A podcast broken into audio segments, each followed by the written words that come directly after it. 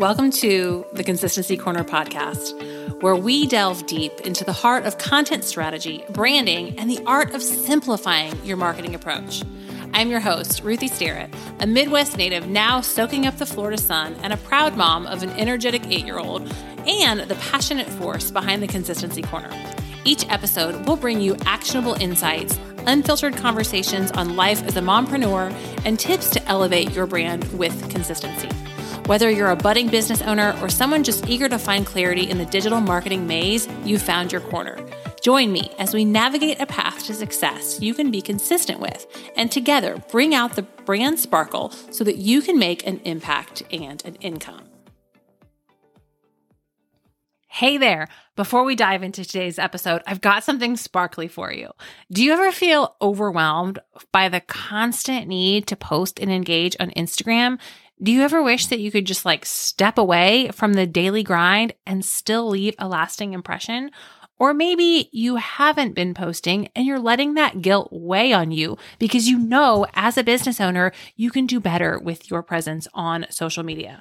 Well, then the Done For You 9 grid is a way to make your dream become a reality. What you'll get is a custom tailored Instagram strategy, beautifully designed squares, captivating captions, and the peace of mind knowing your profile tells your brand story perfectly. Whether you're preparing for a busy season or you just want to focus on other areas of your business, let me help you shine on Instagram without the hassle and overwhelm. Sound too good to be true? It's not. If you want in, grab the link in the show notes to learn more about the Done For You 9 Grid and fill out an application to book a call for your very own custom 9 Grid. All right, now let's get to the episode.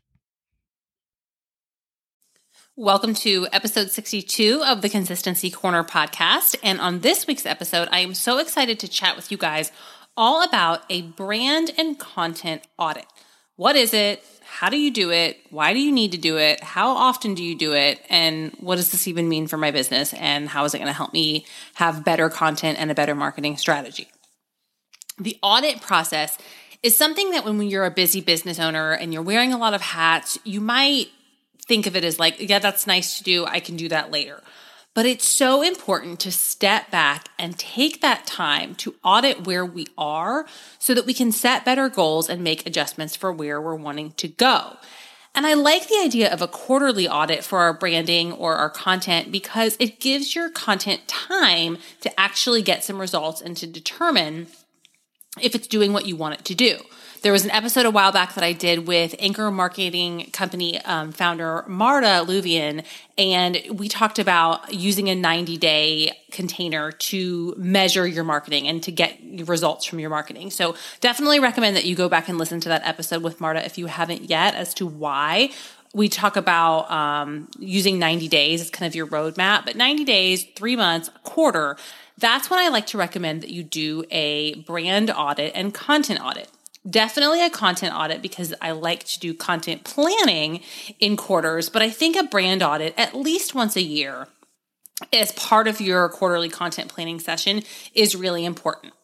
So, what is a brand audit and why is it helpful? Well, it's something that I like to say is working in your or working on your business versus working in your business. so day to day, you're helping customers, you're doing the things, you're selling products, you're selling services, you've got a lot going on. You're working in your business, but you're not maybe working on your business. And working on your business is doing things that are driving the foundation and the future success of your brand and your business. And your branding is one of those things that you might have worked with a designer or you might have set things up back when you started and you maybe haven't revisited it in a while. Or, like we've talked about before, all those brand details are swirling around in your head, but you haven't necessarily put them on paper. And so you're not showing up consistently with your brand t- details as much as you could if you had written them down. But if you have written them down and you've got maybe already a brand guide, a quarterly or even semi annually or annually audit of your branding makes sense because then it can help you determine is this still where I am or has my brand evolved? The very first thing that I recommend that you do when you're doing a brand audit is take a look at your mission statement. Seriously, if you have one, which a lot of business owners that I talk to don't, when was the last time you revisited it? And if you have one and you've revisited it recently, does your team know your mission? Are you making decisions that are in alignment with your mission statement? It might be time for a refresh. And again, your mission statement, it doesn't have to be fancy. It doesn't have to be tons of, you know, super complex business jargon. In fact, it should be super simple. It should be who you help, how you help them, why you help them, and what the outcome is. Or even simpler than that, it can be what you do, for who, and why. But it's what you're putting the actions that you're putting out into the world every single day and the marketing that you're creating and the content you're creating is to serve that mission. So it's important that you know it and that your team knows it and that you revisit it. And again, we've talked about in, in previous episodes of the podcast when we talked about mission and vision is that they can evolve and that's okay. And once a quarter or at least once a year, it's important to revisit your mission statement and determine if it's still in alignment with where you want to be and where you want to go. The other thing that it's important to audit during your quarterly or annually brand audit is your brand values. Again, these are things that can evolve. But have you revisited them? Do you know them? Does your team know them? And is there time to is it time to either edit, change, delete, or add to those brand values? I can share an example of work hard and be nice has always been one of my brand values. And recently I've been doing a lot of work around money mindset and had kind of an aha moment after listening to a speaker that why does making money have to be hard? And I thought, well, that's what I've always told myself is that work, hard work matters. And like, I'm willing to work hard and I have a strong work ethic. So, like, I taught myself that work was supposed to be hard and making money was supposed to be hard.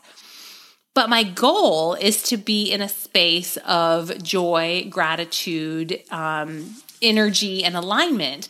And none of those things I want to be hard. So ultimately, I don't want work to be hard. I want work to flow out of me. I want work to feel easy and in alignment with who I am and what I meant to be doing.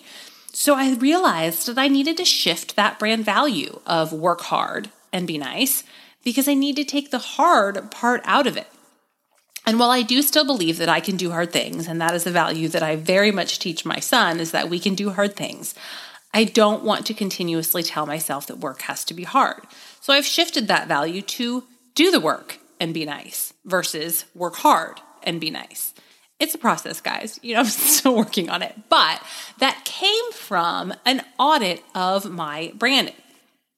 Now, the next thing that you want to take a look at when you're doing your brand audit is your ideal customer. When was the last time you revisited that persona? Has it evolved? Is there more than one ideal customer? Is there an ideal customer that maybe you've been serving or creating content to serve that is no longer resonating and it's time for a little bit of a shift? As your business evolves, your ideal customer may very much evolve as well. And as you look to grow, there are times that you can get into the uh, bad habit of trying to talk to everybody where you're trying to reach more people. But when you try to talk to everybody, you end up talking to nobody. So, revisiting that ideal customer and making sure that you truly understand what it is that they value, what their pain points are, and what solutions they're seeking is when you can make sure that you're creating content that serves them. Now, talking about content and moving into a content audit as you look at your brand um, foundational pieces, your mission, your vision, your values, your ideal customer, your colors and your fonts, if those are things you you want to revisit, that's okay. But it's more of these foundational pieces that I'm talking about auditing. Next, we're going to move into your content audit. And you want to take a look at your content over the last 90 days and think about the funnel. Is all of your content selling? Is all of your content serving? Or is it a healthy mix of both? Or maybe you realize, hmm, I have been very inconsistent in my content and I'm not putting content out enough at all or at all. So it's time to just get a baseline for where we are. And that's where you can even set goals for your next quarter's content plan of I've been posting, you know, once every 4 weeks or I posted 4 or 5 times and then I posted 0 times and then I sent out an email and then I didn't do an email for a month. Um, we can set up a plan that you can actually be consistent with and at an intensity that you can maintain. Maybe it's two posts a week. Maybe it's one post a week, but it's something that is going to be consistently adding content out into the market so that you can attract, nurture, and convert your clients.